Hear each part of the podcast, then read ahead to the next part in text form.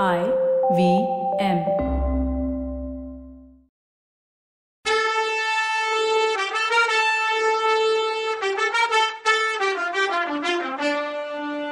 வணக்கங்க. நான் கவிதா பேசுறேன். வெல்கம் டு கதை பாட்காஸ்ட் சிவகாமியின் சபதம். இது எபிசோட் நம்பர் பதிமூணு.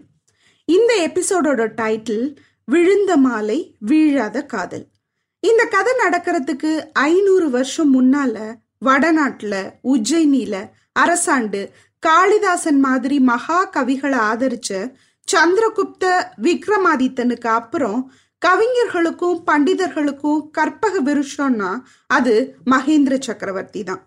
இது மக்கள் எல்லாருக்கும் தெரிஞ்சிருந்தது. இவருக்கு சித்திரம் சிற்பத்துல ஆர்வத்தோட மட்டும் நிறுத்திக்காம அதை நல்லா கத்துக்கிட்டு அதுல கை தேர்ந்தவங்களா இருந்த நிபுணர்கள் பார்த்தே மூக்கு மேல விரல் வைக்கிற மாதிரி அவர் கத்துக்கிட்டாரு. சிற்பம் வடிக்கிறதுல அவருக்கு இருக்க கற்பனை திறனை பார்த்து சிற்ப பண்டிதர்கள் அவருக்கு விசித்திர சித்தர்னு பட்டம் கொடுத்தாங்க. அது மாதிரியே ஓவியம் வரைகிறதுலையும் சித்திரக்கார புள்ளின்னு பட்டம் வாங்கியிருந்தார். இதுல மத்த விலாச பிரகசனம் எழுதி மத்த விலாசர்னும் பட்டம் வாங்கியிருந்தார். சங்கீத சக்கரவர்த்தியா அந்த நாள்ல பேர் பெற்றிருந்த ருத்ராச்சாரியார் கிட்ட அவர் படிச்சு ஏழு நரம்புகள் உள்ள பரிவாதினிங்கிற வீணைய அபூர்வமா கையாள்ற திறமைய வளர்த்துட்டு இருந்தார் தாள வகையில சங்கீர்ண ஜாதி தாளத்தை அதிசயமா கையாளுறதுனால சங்கீர்ண ஜாதி பிரகரணர் அப்படின்னு பட்டமும் கிடைச்சது. இது மட்டும் இல்லாம இள வயசுலேயே சமணராய் இருந்து பின்னாடி சைவத்துக்கு மாறினாலும் எந்த மதத்தையும் துவேஷிக்கலை. தன்னோட நாட்டுல இருந்த சைவர் வைஷ்ணவர் பௌத்தர் சமணர் சாக்தர் இந்த எல்லா மதத்துக்காரங்களையும் தர்மம் தவறாம காப்பாத்திட்டு வந்தார். இதனால இவருக்கு குணப்பரர்னு பேரும் வந்தது. திருவதிகையில அவரோட கொடையினால கட்டின சிவன் கோயிலுக்கு குணபரேஸ்வரம்னு பேர் வந்தது. மகேந்திர சக்கரவர்த்தி ஆட்சி வர்றதுக்கு முன்னூறு வருஷத்துக்கு முன்னால வடநாட்டிலேருந்து கவிஞர்களும் பண்டிதர்களும் சமண முனிவர்களும் புத்த பிட்சுக்களும் கூட்ட கூட்டமா தெற்கு பக்கம் வந்து காஞ்சி மாநகரத்துல பள்ளிக்கூடங்களை அமைச்சாங்க. இதனால நம்ம வரலாற்று கதை நடந்த காலத்துல தமிழும் சமஸ்கிருதமும் பிராகிருதமும் ரொம்ப பாப்புலர் ஆகி செந்தமிழோட சிறப்பை ஓரளவு மங்குற மாதிரி பண்ணுச்சுன்னு சொல்லலாம். இதை இந்த நேரத்துல லிசனர்ஸ் தெரிஞ்சுக்க வேண்டியது அவசியம்னு கல்கி சொல்றாரு. திருநாவுக்கரசர் மாதிரி சைவ நாயன்மார்களும் பொய்கையார் மாதிரி வைஷ்ணவ ஆழ்வார்களும் பக்தி சுவையில பாட்டுக்களை பாடி தெய்வ தமிழ் மொழிய திரும்ப சிம்மாசனம் ஏற பண்ணின மகோன்னதமான பீரியட் அப்போதான் ஆரம்பமாகி இருந்துச்சு. அதனால மகேந்திர சக்கரவர்த்தியோட பட்டங்கள் எப்பவும் வடமொழியில அதாவது சமஸ்கிருத எசன்ஸோடையே இருக்கதை நாம கெஸ் பண்ணிக்கலாம். மகாராஜாதிராஜ பூமண்டலாதிபதி திரிபுவன சக்கரவர்த்தி மத்த விலாசர் விசித்திர சித்த சங்கீர்ண ஜாதி பிரகரண சித்திரக்கார புலி குணபரரான மகேந்திர சக்கரவர்த்திய இவ்வளோ நேரம் வாசல்லே நிக்க வச்சதுக்கு மன்னிப்பு கேட்டுக்கிட்டு கதையை தொடரலாம். நாம நிறுத்தி வச்சாலும் ஆயனர் லேட் பண்ணுவாரா என்ன? அவர் கரெக்டா வீட்டு வாசலுக்கு வந்து வரவேற்க ரெடியா நின்னார். பேரிக சத்தம் தான் காதை பொழந்துச்சே. குதிரையிலிருந்து இறங்கும் போதே சக்கரவர்த்தி ஆயனரே அன்னைக்கு ராத்திரி சொகமா வந்து சேர்ந்தீங்களா? சிவகாமி சௌக்கியமான்னு கேட்டார். ஆயனர் முன்னாடி வந்து கும்பிட்டு ஆஹா அதெல்லாம் நல்லபடியா வந்து சேர்ந்தோம் சக்கரவர்த்தி. குழந்தை தான் மூணு நாளா கொஞ்சம் உடம்பு சரியில்லாம இருந்தான்னு சொன்னார். உடனே சக்கரவர்த்தி அப்படியா? இப்ப எப்படி இருக்கான்னு கொஞ்சம் கவலையாவே கேட்டார். இன்னைக்கு கொஞ்சம் பரவாயில்லைன்னு சொன்னாரு ஆயனர். எல்லாரும் வீட்டுக்குள்ள போனாங்க. சக்கரவர்த்தி வர்ற நேரத்துல உட்கார்றதுக்காகவே ஆயனர் ஒரு கல் சிம்மாசனத்தை அழகா செதுக்கி வச்சிருந்தார். அதுல சக்கரவர்த்தி உட்கார்ந்ததும் ஆயனர் சிவகாமிக்கு சமிங்க பண்ணதும் பக்கத்துல வந்த சிவகாமி சக்கரவர்த்தியை நமஸ்கரிச்சா. அப்போ ஆயனர் பிரபு அரங்கேற்றம் இடையில நின்னு போனதுனால கொஞ்சம் உற்சாகம் இல்லாம இருக்கா சிவகாமி? அவ உடம்பு சரியில்லாம இருக்கிறதுக்கும் அதுதான் காரணம். ரசிக சிரோமணி நீங்க. நீங்க தான் அவளை ஆசிர்வதிச்சு உற்சாகப்படுத்தணும்னு சொன்னாரு. ஆயனரே சிவகாமி அன்னைக்கு நாட்டியம் பண்ணது மாதிரியே எனக்கு தோணல. நடனக்கலையே ஒரு உருவம் எடுத்து வந்து ஆடினது மாதிரி தான் தோணுச்சுன்னு பெருமிதமா சொன்னாரு சக்கரவர்த்தி. பிரபு சங்கீர்ண ஜாதி தாளத்தை வச்சு ஒரு நடனம் அவளுக்கு சொல்லி கொடுத்திருந்தேன். அது ஆட முடியாம போச்சுன்னு கொஞ்சம் ஏமாத்தமாவே சொன்னாரு ஆயனர். ஆமாமா இன்னும் என்னென்னலாமோ ஆச்சரியம் எனக்கு காத்துட்டு இருக்குன்னு அப்போ எனக்கு தெரிஞ்சிச்சு. நடுவுல எந்திரிச்சு போகணுங்கிறப்போ எனக்கு எவ்வளவு வருத்தமா இருந்துச்சு தெரியுமா? அவ்வளவு முக்கியமான விஷயமா இல்லாம இருந்திருந்தா நான் போயிருக்கவே மாட்டேன்னாரு சக்கரவர்த்தி. நானும் கேள்விப்பட்டேன் பிரபு. நம்ம நாட்டுக்குள்ள எதிரிங்க படையெடுத்து வந்திருக்காங்களாமே? என்ன தைரியம் துணிச்சல் இருக்கணும் அவங்களுக்குன்னு ஆயனர் உண்மையாவே ஆத்திரத்தோடவே சொன்னாரு. அந்த துணிச்சலுக்கு உள்ள தண்டனை அவங்களுக்கு கிடைக்கும் ஆயனரே. பல வருஷமா எதிரிங்க யாரும் பல்லவ ராஜ்யத்துக்குள்ள நுழைஞ்சது இல்லை. நான் போருன்னா என்னன்னு ரியலா ஃபீல் பண்ணுங்கிறதுக்காகவே என்னை எங்க அப்பா இலங்கையில நடந்த போருக்கு அனுப்பி வச்சாரு. ஆனா நரசிம்மனுக்கோ இங்கே போர்க்களத்தை பார்க்குற பாக்கியம் கிடைச்சிருக்கு.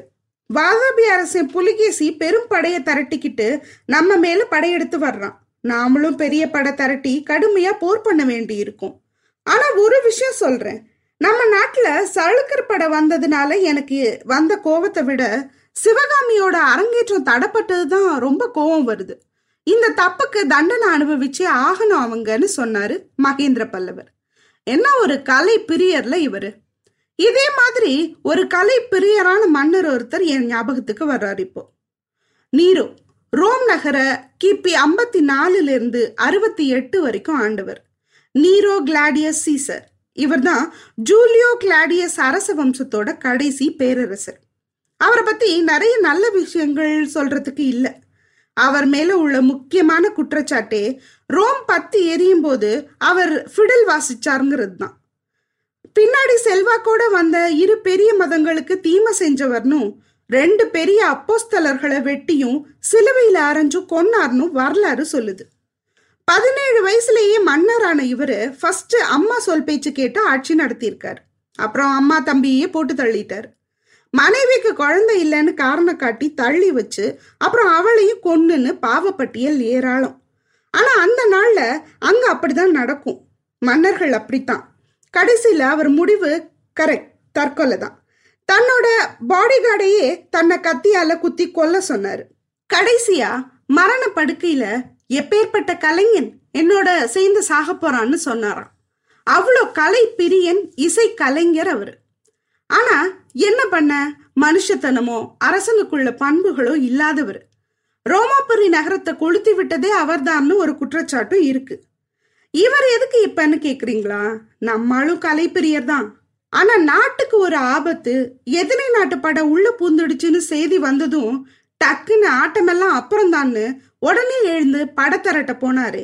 அது மன்னருக்குள்ள மா மன்னருக்குள்ள குவாலிட்டி சும்மாவா அவருக்கு விசித்திர சித்தர் சேத்தக்காரி அவனிபாஜனன் லலிதாங்குரன் புருஷோத்தமன் சத்யசந்தன் நரேந்திரன் போத்தரையன் சத்ருமல்லன் பகாப்பிடுகு நயபரன் விக்ரமன் கலகப்பிரியன் மத்தவிலாசன் அனித்யராசன் சங்கீர்ண ஜாதி நரவாகனன் உதாரசித்தன் பிரகிருதி பிரியன் அலுப்தகாமன்.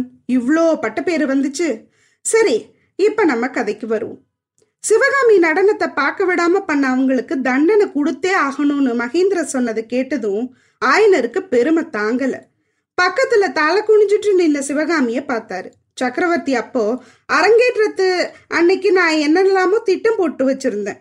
அதெல்லாம் ஒன்றும் முடியாம போச்சு. சபையில செஞ்சிருக்க வேண்டிய சம்மானத்தை இங்கேயாவது செய்யலாமேன்னு நினைச்சிட்டு இருந்தேன்.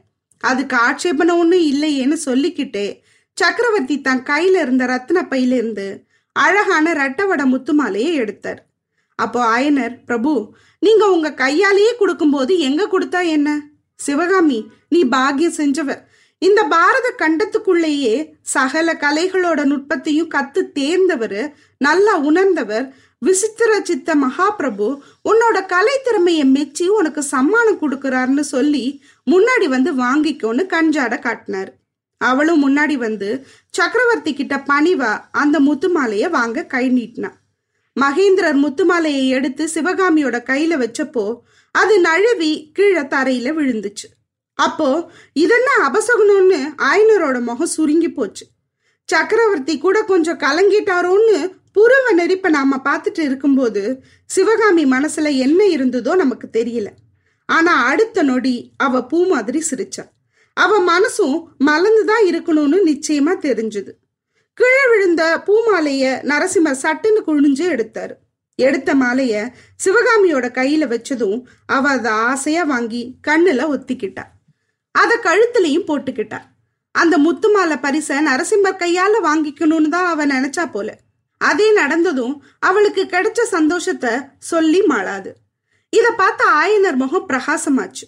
சக்கரவர்த்தி இதெல்லாம் பார்த்தும் பார்க்காதவர் மாதிரி ஆயனரை பார்த்து ஆயனரே மகா சிற்பியே இந்த முத்து மாலை மாதிரி எத்தனையோ விதமான பரிசு வரப்போற காலத்துல அவளுக்கு கிடைக்க போகுது. இந்த பல்லவ நாட்டுக்கே அவளால புகழும் பெருமையும் கிடைக்க போகுது. அதனால எது நடந்தாலும் சிவகாமியோட நடன பிராக்டிஸ் மட்டும் நின்னு போகவே கூடாது. அதுக்கு எந்த தடையும் வரக்கூடாது. அவளுக்கு எந்த ஒரு கஷ்டமும் வராம நீங்க தான் பாத்துக்கணும்னு சொன்னாரு சக்கரவர்த்தி.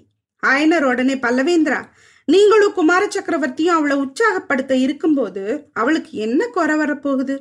எனக்கு தான் என்ன கவலைன்னாரு. அப்படி இல்லை ஆயனரே. இந்த போர்னால நானும் குமார சக்கரவர்த்தியும் சில நாள் இல்லை மாசம் ஏன் வருஷம் கூட இங்க வர முடியாம போகலாம். உங்களை பார்க்க முடியாம போகலாம். அதனால உங்க ரெண்டு பேரோட கலை பணிக்கும் எதுவும் இடைஞ்சல் வரக்கூடாது. சிவகாமி புத்த பிட்சுனியா போக போறதா கொஞ்ச நேரம் முன்னாடி சொன்னீங்கல்ல? அது கூட ஒரு வகையில பொருத்தமானது தான் சிவகாமி சாதாரணமானவ ஒன்றும் கிடையாது. மற்ற பொண்ணுங்களை போல வயசுலேயே கல்யாணம் பண்ணிக்கிட்டு அற்ப சுகத்துல காலத்தை கடத்த பிறந்தவ இல்லை. பொண்ணா பிறந்தவங்களையே லட்சத்துல ஒருத்தருக்கு தான் இப்பேற்பட்ட கலை உணர்வு வரும். அதை போற்றி வளர்க்கணும். சம்சார வாழ்க்கையை பொறுத்த வரைக்கும் சிவகாமி தன்னை பிட்சுனியாவே நினைச்சுக்கலாம். தெய்வீகமான நடன கலைக்கே அவ தன்னை அர்ப்பணிச்சுக்கணும்னு சக்கரவர்த்தி சொன்னப்போ அவர் மனசுல என்ன இருந்துச்சோ என்ன நினைச்சாரோ தெரியல. ஆனா அவரோட பேச்சு அங்க இருந்த மூணு பேர் மனசுலயும் வெவ்வேறான உணர்வுகளை உண்டாக்கி இருக்கணுங்கிறது அவங்க முக பாவத்து மாற்றத்திலேருந்தே நல்லா தெரிஞ்சுது. ஆயனர் தன்னோட மனசுல என்ன நினைச்சாரோ அதையே சொல்ல ஆரம்பிச்சாரு. பிரபு என் மனசுல உள்ளதை அப்படியே சொல்லிட்டீங்க. கல்யாணம் பண்ணிக்கிட்டு குழந்தை குட்டி பெத்து வளர்க்கறதுக்கு எத்தனையோ லட்சம் பேர் இருக்காங்க. இந்த அபூர்வமான தெய்வ கலையை வளர்க்கறதுக்கு நிறைய பேர் இல்லதானேன்னு சொன்னார். ஆயனர் இப்படித்தான் பேசுவாருன்னு நமக்கு தெரியும். ஆனா சக்கரவர்த்தி நீங்க என்ன பொசுக்குன்னு இப்படி சொல்லிட்டீங்க? அதுவும் உங்க மருமகளா ஆக நினைச்சிட்டு இருக்கவள காவிய கட்டிக்கிட்டு சாமியாருனியாமே போங்க நீங்க. நம்ம நரசிம்மர் மனசுல என்ன இருக்குன்னு தெரியாம இப்படி வார்த்தையை விடாதீங்க. என்ன நான் சொல்றது? சரிதானே? அடுத்த எபிசோட்ல என்ன நடக்குதுன்னு பார்க்கலாம். அது வரைக்கும் நன்றி வணக்கம்.